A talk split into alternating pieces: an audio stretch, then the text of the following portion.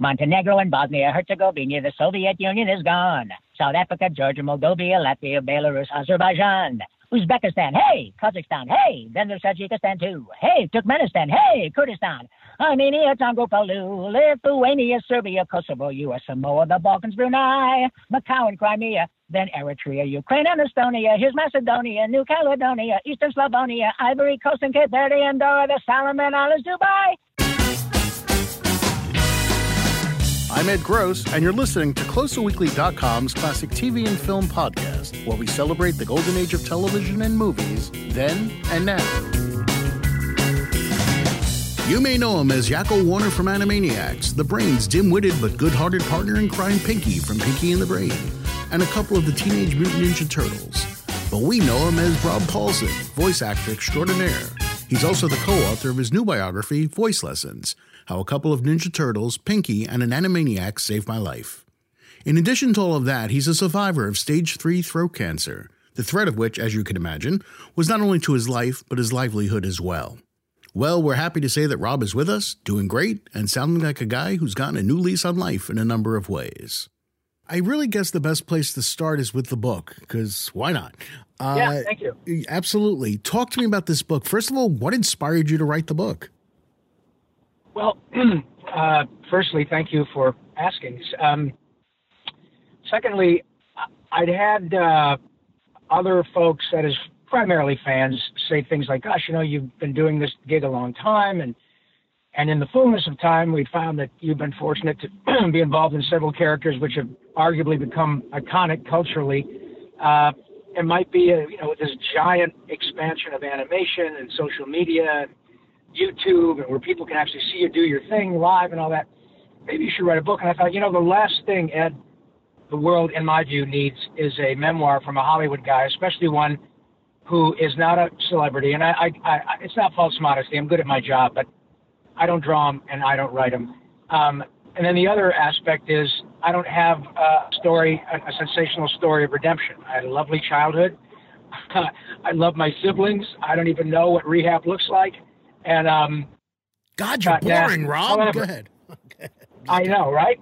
And however, and I've only been married, you know, 14 times instead of 15. But um, I uh, uh, three years ago, um, the and my essentially my 60th birthday, a few days before, I was diagnosed with stage three throat cancer, which, uh, as you can imagine, for someone who does what I do, and in general, we all unfortunately people who are touched uh, and more than touched by cancer. But um, you know, it's like anything else. If you're a if, if you're a, uh, a voice guy or a singer and you have the prospect of losing your voice, just like if you're a place kicker and you lose your foot in a mowing accident. It's not, yeah. a, not a great way to try to make a living. Um, so it was uh, it was pretty intense, and then I thought, now now I got something, but not to show people, you know, how I got through my thing, uh, except that I have learned over the last 30, 35 years of this really wonderful career, um, the power, and that is not, uh, and that's not hyperbole, the power of these characters, Ed. Um, I, years ago when Ninja Turtles really hit, I and the other guys who were the Turtles, and of course we all, you interview people all the time, athletes, movie folk, we all call people. If someone wants to talk to Raphael Deckman, I'm going to call him. Of course we do. but in the ensuing years, after the hundreds of people that I've called personally, uh, many of these parents will keep in touch with me often after their children have died, and um, that is a is a life changing uh, sort of ongoing circumstance. Um, and it turns out that all these characters, via the people who were affected by them and were helped uh, through their name it, helped me. And it really, that's hence the title Voice Lessons. I've learned a lot uh, about the way I've used my voice, and it ain't all about action figures and ratings and money. It's, um, it was a, a profound gift to me to have countless people and their children, many of whom, as I said, are no longer alive, yeah. but their example helped me deal with my own time in the cancer cage because it is for everybody. It's tough. They told me, we're pretty sure we can save you. But before we do, we almost have to kill you. And I mean, they knew that I had a good sense of humor, and I laughed, and I thought, yeah, okay, now you're talking. But it's not too far from the truth. That yeah. that particular treatment just because it's where it is, mouth, throat, you know, all of that. It's it's pretty brutal. But I'm three years later, and as far as I'm concerned, I'm cancer free. So everything worked, and uh, I still am working. So I have nothing but gratitude. But uh, I think it's it was time for me to write a book uh, to shed light on on uh, the, the, the powerful nature of these characters and how they really really do make a difference. And um, so that's the the unabridged version audiobook of, uh, of my book. so you know we talk about these characters that have made an impact, like you said. Um, tell me, talk to me about the ones you think have made the most impact from your experience interacting with people, and why those particular characters. Well, the first batch that I was involved with, pardon me, that really took off were the Teenage Mutant Ninja Turtles, and um, as you could, as you probably know, I mean, if, if you got a pair of eyeballs, that franchise is, is bulletproof. Oh yeah, it's, it's so it's so ubiquitous, and I would submit that you could go places in the world where people don't know who Brad Pitt is, but they know who Donatello is, and not the Renaissance artist. You know, right? Um, it is absolutely, utterly remarkable, and it has never stopped being such, maybe a little bigger than others throughout the last 30 odd years, but it's it's always there. And I think um, the thing about the turtles in particular is that first of all they're brothers. They behave as such, uh, meaning they they sort of sometimes uh, expect no quarter and give none to their stupid brother, and then they uh, they all get together to you know fight evil and, and they have a a master uh, sensei that they were all adopted by this uh, this human who was transformed into a rat who becomes their sensei. So they have a father figure, a parental figure. They are scolded. Um, they learn, and while yeah, there you know there's a violent aspect, small v, because it's superhero stuff. But in the grand tradition of comic books and I uh, not so much comic books because some of those are pretty dark, but yeah. a lot of animated shows, nobody dies. Nobody's supposed to die it's it's I think that Turtles has, um, for lack of a better uh, um, uh, metaphor, it, it has like that McDonald's factor. That is to say, I don't recall ever showing my son, okay, we're taking you to McDonald's now. This is a big deal in your, you know, in your uh, uh, in your youth. And one day my kid just said, I want to go to McDonald's. It was just, I'm sure he saw it, heard it, heard other people talking about it, but it's the kind of the same thing with turtles. I, you can't not see them. It's intriguing. One thing leads to another. The kids at school. It's uh, it you know ultimately, I think because it it continues to hang on to people who grow up. That is you know chronologically. I meet people all the time in their 40s who have their old school Ninja Turtle stuff on from when they were 11, and uh, their kids wear the newer Ninja Turtle stuff, and they both share the experience. They talk about to me, anecdotally, they talk to me about how they they uh, explore things that happen to the turtles and uh, sort of um, make them analogous to their own life circumstances. How cool is that? Yeah. So I think that there is at least now a two generation um, fan base for Ninja Turtles, and often they're used as a an example of fun. We bond together uh, as a family, I watched the same thing with my kid that I did, and you know, I used to watch Looney Tunes and all that stuff with my dad, and um, and and we talk about how they reflect our own lives, and I hear that a lot, Ed. It's not just people standing in line to get me to sign their T-shirt. It's pretty crazy, and yeah. so that is one of those unique things that is timeless. It's by and large for the good. Frankly, as a cold-hearted capitalist, it ticks all the boxes in terms of making money but it also has to do with things that con- connect people very deeply to each other that has nothing to do with money or ratings or anything. It's crazy. And I'm just grateful to be part of it.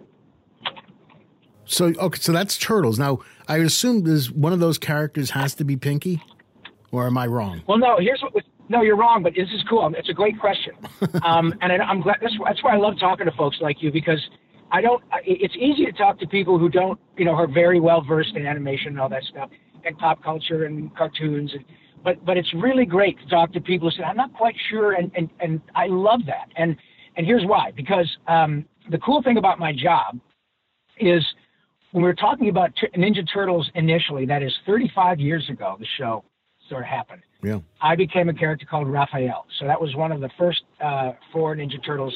As you may recall, they were all named after Renaissance artists: Raphael, Donatello, Michelangelo, and, and Leonardo. Okay. So um, what's really great about my job is that nobody cares what I look like, and and I I have my own incredibly wonderful uh, evidence of that is because 25 years later, this bulletproof franchise that we're speaking of was purchased by Viacom, which owns Nickelodeon. So Nickelodeon decided to do their version, and I got hired again, only this time to be Donatello. So I've been two different Ninja Turtles with a 25 year gap, Right. which is pretty much unheard of in show business. Okay, um, but the other part of the equation is that even while I was doing those shows, or that show, Ninja Turtles and others, I did shows like Pinky and the Brain for Steven Spielberg and Warner Brothers, and that was spun off a show called Animaniacs, uh, also for Warner Brothers and, and with a Steven Spielberg co-production, which were very successful in the 90s, um, and they spawned off the, their own characters that I had the good fortune to voice, and then I started calling more people. Only this time we had shows that were geared more around young adults and and adults, um, a la Looney Tunes, a la Rocky and Bullwinkle, that were not really at all action figure based. There was very little swag. Right. There were shows that were successful for the sake of the show. So then I get requests to call, hey Rob or hey Mr. Paulsen, um, my uh, you know my my oldest sister is 34 and she's going through chemo for uh, ovarian cancer. You know she loves Pinky and the Brain. Could you and, and the guy who plays the brain please give her a call or make her a met? Happens all the time, and it did 20 years ago. And so it all of these characters, whether it's uh, in this case, it's purely joyful. There's no really deep family connection a la the Ninja Turtles, but it does nothing but bring deep and utter joy and, in the greatest tradition of Hollywood, I guess, an escape um, for, you know, from whatever it is, even if it's just uh, not answering the phone for an hour and a half and, and watching whatever you want. It happens to be cartoons. So these characters profoundly af- af- affect people as much, I would say, if not more than, you know, on-camera folks. But in terms of my circumstance, I've had the great good fortune of voicing probably four or five um, different characters over the last 25 or 30 years, all of whom seem to have some deep connection with people, including obviously me. Um, but it's uh, it's a remarkable thing, and it's a great job because, as I said, nobody cared what it looked like when I was a skinny kid from Michigan in 19, you know, 82, and they still don't when I'm a skinny older person from Michigan in uh, 2019. You got the perfect face for radio, right? Is that what they say? Ain't that the right boy? I, yeah, you're preaching to the choir, my friend. Believe me, I'd rather be doing this on a microphone and writing it than being on TV doing my stuff too. So I understand. Yeah, yeah, I, I hear you. I, that's why I tell people, look, I'm so grateful to, to be the point person and have these chats, but I don't draw them and I don't write them, and that is a unique skill set that I certainly don't possess. Yep, I hear you on that. You know, has the you know you've been doing it for so long now? Has this is going to sound like a silly question because you would think the form is the form and it's the same, but has it evolved? Has has doing these shows evolved? Yes. Um, well, pardon me. My uh, method, quote unquote, and my participation hasn't, um, to the except to the extent that the ways we get work has changed. The audition process for me has changed a lot. It used to be a traditional animation. That that is to say, even if I was auditioning, and I used to, you know, as a kid, I did St. Elsewhere and Hill Street Blues and all those shows, MacGyver, and so the traditional auditioning technique is you go to the whatever the you know um, um, whatever the studio is and casting office, and off you go, and you read to the producers in person, and you go home, and you get it or you don't. Um, animation was the same way. Only you just go in, and sometimes they mix and match you with other actors and show you what the character looks like and discuss the traits of the character and the way they interact with others, and uh, and you read with your voice, and off you go. Now, as a result of as a result of um, the internet and uh, the ability to record um, like we do, you know, we're doing right now. You've probably done lots of stuff with uh, uh, ISDN and um, I forgot what the other one is. Uh, you know, the different recording techniques to, um, from wherever in the world Right. uh, Source Connect, and um, and so now people can audition from literally anywhere, and a, and a, uh, a casting person doesn't have to worry about scheduling human actors to come into a casting office to read for their, you know, uh, animated pilot um, for Hulu or Netflix or whatever. They can just do it um, remotely. But then what that also does is it allows people, it's like, well, since we don't have to worry about parking and we don't have to worry about time, we don't have to worry about specific scheduling, let's just listen to 500 people for the talking duck or, or the talking Ninja Turtle, whatever it is, you know? Yeah. So then they say, in fact, I just saw Ryan Reynolds, you know, he's doing, um, he's doing this Pikachu movie and God, he likes doing cartoons. Why don't we call the celebrities too? Let's get the movie star people in too.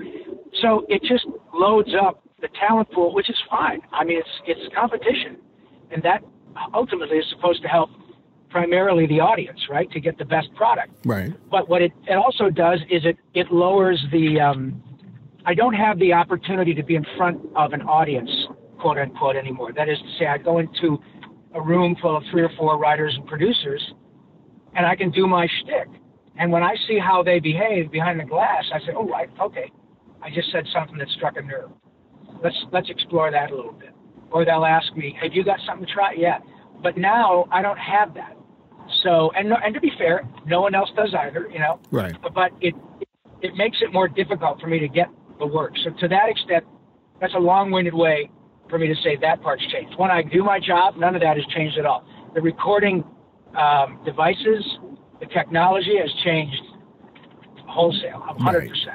I mean, I was, you know, when I go to studios that I've been going for 25 years and I see old Ampex eight-track machines in the back, you know, that have graffiti painted on them because they just they they can't it breaks their heart to you know to get rid of it.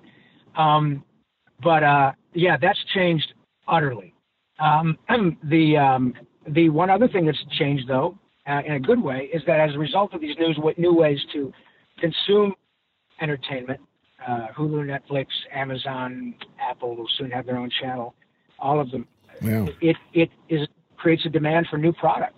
And man, there there is a ton of new animated product on um, all the uh, pay streaming platforms um, for everybody, adults, kids, tiny kids, um, you know, uh, uh, historical anime, you name it. Yeah. And they're looking for stuff all the time. So um, to that extent, that's also uh, been a help. And in fact, we're doing a reboot of this show I mentioned earlier with Steven Spielberg and Warner Brothers called Animaniacs and Pinky and the Brain with Steven again for Hulu um, for next year. Oh, and that's wait. pretty cool because a guy like, uh, yeah, you know, a guy like Steven Spielberg can say, you know, I'm 72 years old. I think, you know what? I, I, I really loved Animaniacs and Pinky and the Brain. And I see Rob and Maurice and these people around doing the show, and Rob still sings the songs and all that stuff. And when I say Rob, it's not like we bowl together, but you know, they pay attention to that stuff. And so they they see us at these comic conventions, and people going, "Wow, you know, they this is pretty cool." Hey, Hulu, what do you say? And Hulu says, "Sure," because they're all 35 or 40 years old and they love anime. They grew up on Animaniacs, right? Exactly. Yeah, right. And so they're going, "Well, Steven wants to do it again with a 40-piece orchestra." And guess what? The actors who did it before can are even better than they used to be. It's so interesting. However, I'm one of the lucky ones because I was doing this for a long time. But you know, if I were coming out here now, I'd be pretty thrilled because I'd have a ton of opportunity that I wouldn't have been there 15 years ago. Absolutely. Now, is it fun revisiting? Like you said, you came back to Turtles. Now you're coming back to Animaniacs and Pinky. I Oh, mean, is yeah. is it fun to be able to do that? To be able to step back in all these years later and bring?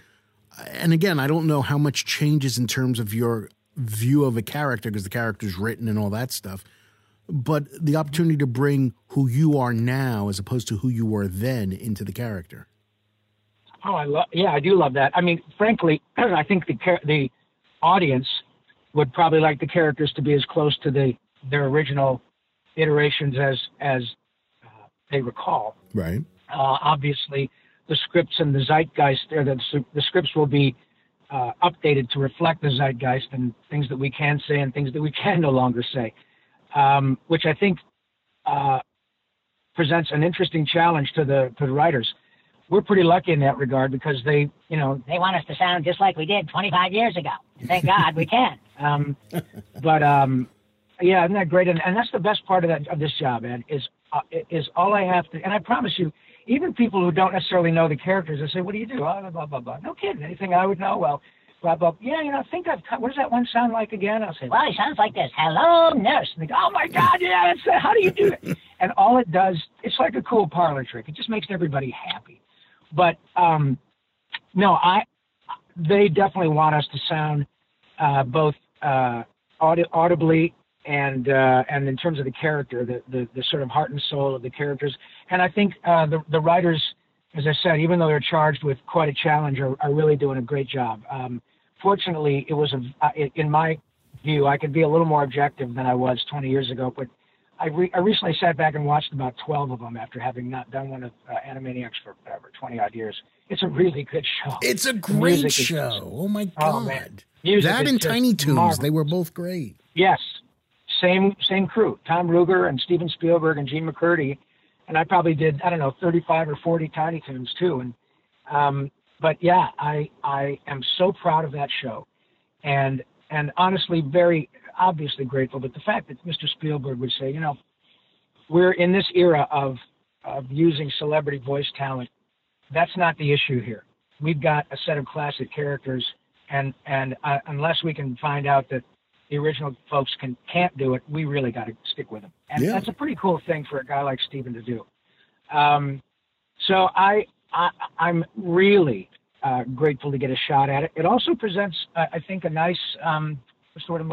I keep saying challenge, but it, it it is it is a little different now. Also because people like us can sit back as enter, as uh, consumers of entertainment and literally A B something like Animaniacs. We can watch a show and say the last episode of Animaniacs produced in 1999 or 1998, and A B it against the very first one that will be available in 2020.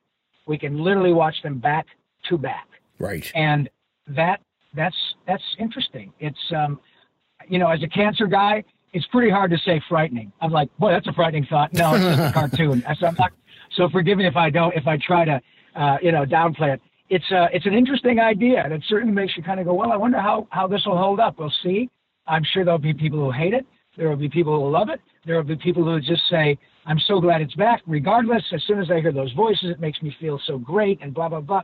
But I ultimately I love the challenge and I love the fact that we have this new kind of bar literally right next to each other where you know you like if they redid um, Looney Tunes 20 years ago you couldn't find them on YouTube you had to find them on DVD or maybe a Blu-ray I mean not a Blu-ray a, a laser disc or VHS or something now you can watch them all on your phone on your lunch hour so Absolutely.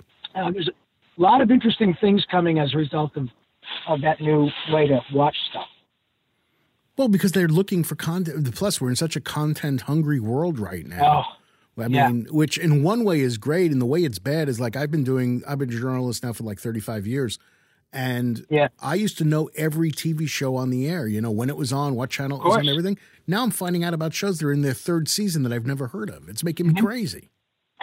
Well, I remember the first time I experienced that was with Justin Bieber. I, I didn't, I mean, I knew about YouTube, but I literally remember coming home to my wife and saying, I, I know this sounds like, I'm sounding like my parents, but I, I've been hearing lately about this kid named Justin. I thought it was Bieber with a V, and I said, God, that poor kid, Justin.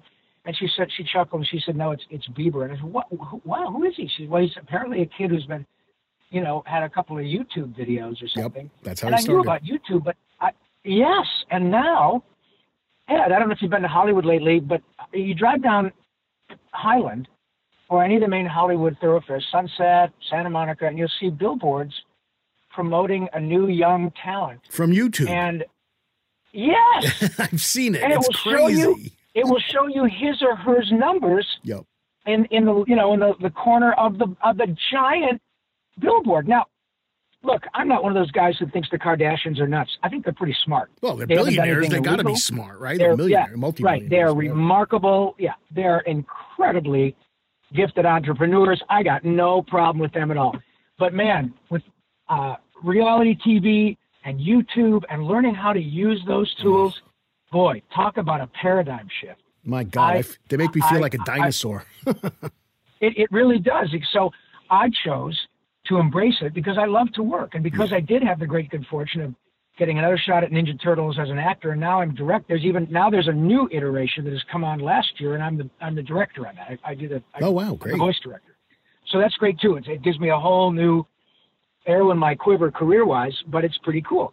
And then on the heels of that, we've got Animaniacs and Pinky the Brain with a built-in audience of I don't know, 100 million maybe over the world. Yeah. Um, certainly, it, yeah. Once they hear Steven, they'll check it out anyway. Um, so it's giant. I am as busy at 63 as I was at, at 33, and I'm so grateful. yeah. And again, I'm only limited. I, I want to be like Dick Van Dyke. I want to be like 94 years old and people still filming me at Starbucks, going, "Hey, you're singing Chim Chim Cheree again," or or United States, Canada, Mexico, Panama, Haiti, Jamaica, Peru, or you know, one of those. But um, man, I'm telling you, it's it's just wonderful. It is definitely overwhelming, but when I sit back and say, okay, I'm gonna one thing at a time. Twitter, okay, that's gonna help me push my book. That's the people who are helping yeah. me publish it are all my son's age. My son got is a journalist. He got his degree in journalism out here, and and um, they're all 30, 35, and they all have the social media skills. And uh, Rob, when we're doing this, would you please blast this out on this platform? I'm sorry, what is that? Okay, what you need to learn is, and I- and I have, you know, I'm You it's- have to. it's a little bit slower. You have to if you want to compete, and um, and I want to. I'm really learning the synergy between making myself available. Mhm. Uh, it it definitely adds um, a dimension to my daily work, but my timing is excellent because the people who were uh, eight, nine, ten years old when I started to really do things that made a difference, um, um, in term, you know, career-wise, are now they have their children and they and they have nostalgia, they have shows, uh, and now they're going to see stuff that they love. There are brand new versions of it to share with their children and their grandchildren because Steven has I don't know three or four grandchildren, and so we're all in this really wonderful circumstance, and there are very few actors uh, and, and, and, and I don't know why. I'm just going to be very grateful. I, I'm not super talent. I'm good at my job, and I can throw a dart and hit somebody else in LA who's just as good at theirs uh, as me and better. But I've been incredibly fortunate, so I want to take advantage of this opportunity to still be relevant Yeah. in in in, in 2020. And if we get a pickup on Animaniacs and do as many as we did before, we're talking about close to 2028 or 2029. And then I'll be going, okay, I've had a hell of a run. Now it's time to go drive fancy cars and play golf and help people. Maybe. I, I love If you think you can Yeah, retire, right. really, if if you think you can. That's right. You're right. I know. Or maybe not. But you know what else I love doing is public speaking. Clearly, I haven't shut up for the last half an hour. But no, you're doing Um, great, man. I really enjoy it, and, and, and the people do too. And now I have a story, uh, especially with respect to the cancer and the characters. Um, I have a deep, deep empathy that I never would have had were it not for the cancer. That's the big, flat, big, fat, shiny silver lining. Is I've always been, I think, a decent guy. Um, you know, try to be kind. My parents raised me well. My my siblings and I are not in jail. Day's not over yet, but so far so good. Right. Um, but uh, but now I have an empathy that you can only have. It's not good or bad. It's just the freaking truth. yeah. They can only have if you if you've been on the table, and um, and to the extent that my story and my characters, or you know, when I say my in quotes, can help other people relieve their struggle. Oh, my friend, I, I can't wait to do that. In fact, I think I'm more interested in that down the road than I am the actual work, because the work is taking care of itself. I want to try this new thing, and um, and and it can be much more altruistic than it has been even thus far. Look for the new Animaniacs next year on Hulu, and be sure to check out Rob's biography, Voice Lessons, wherever and however books are sold. We also hope you'll subscribe to this podcast, tell your friends about it, and give us a five star review.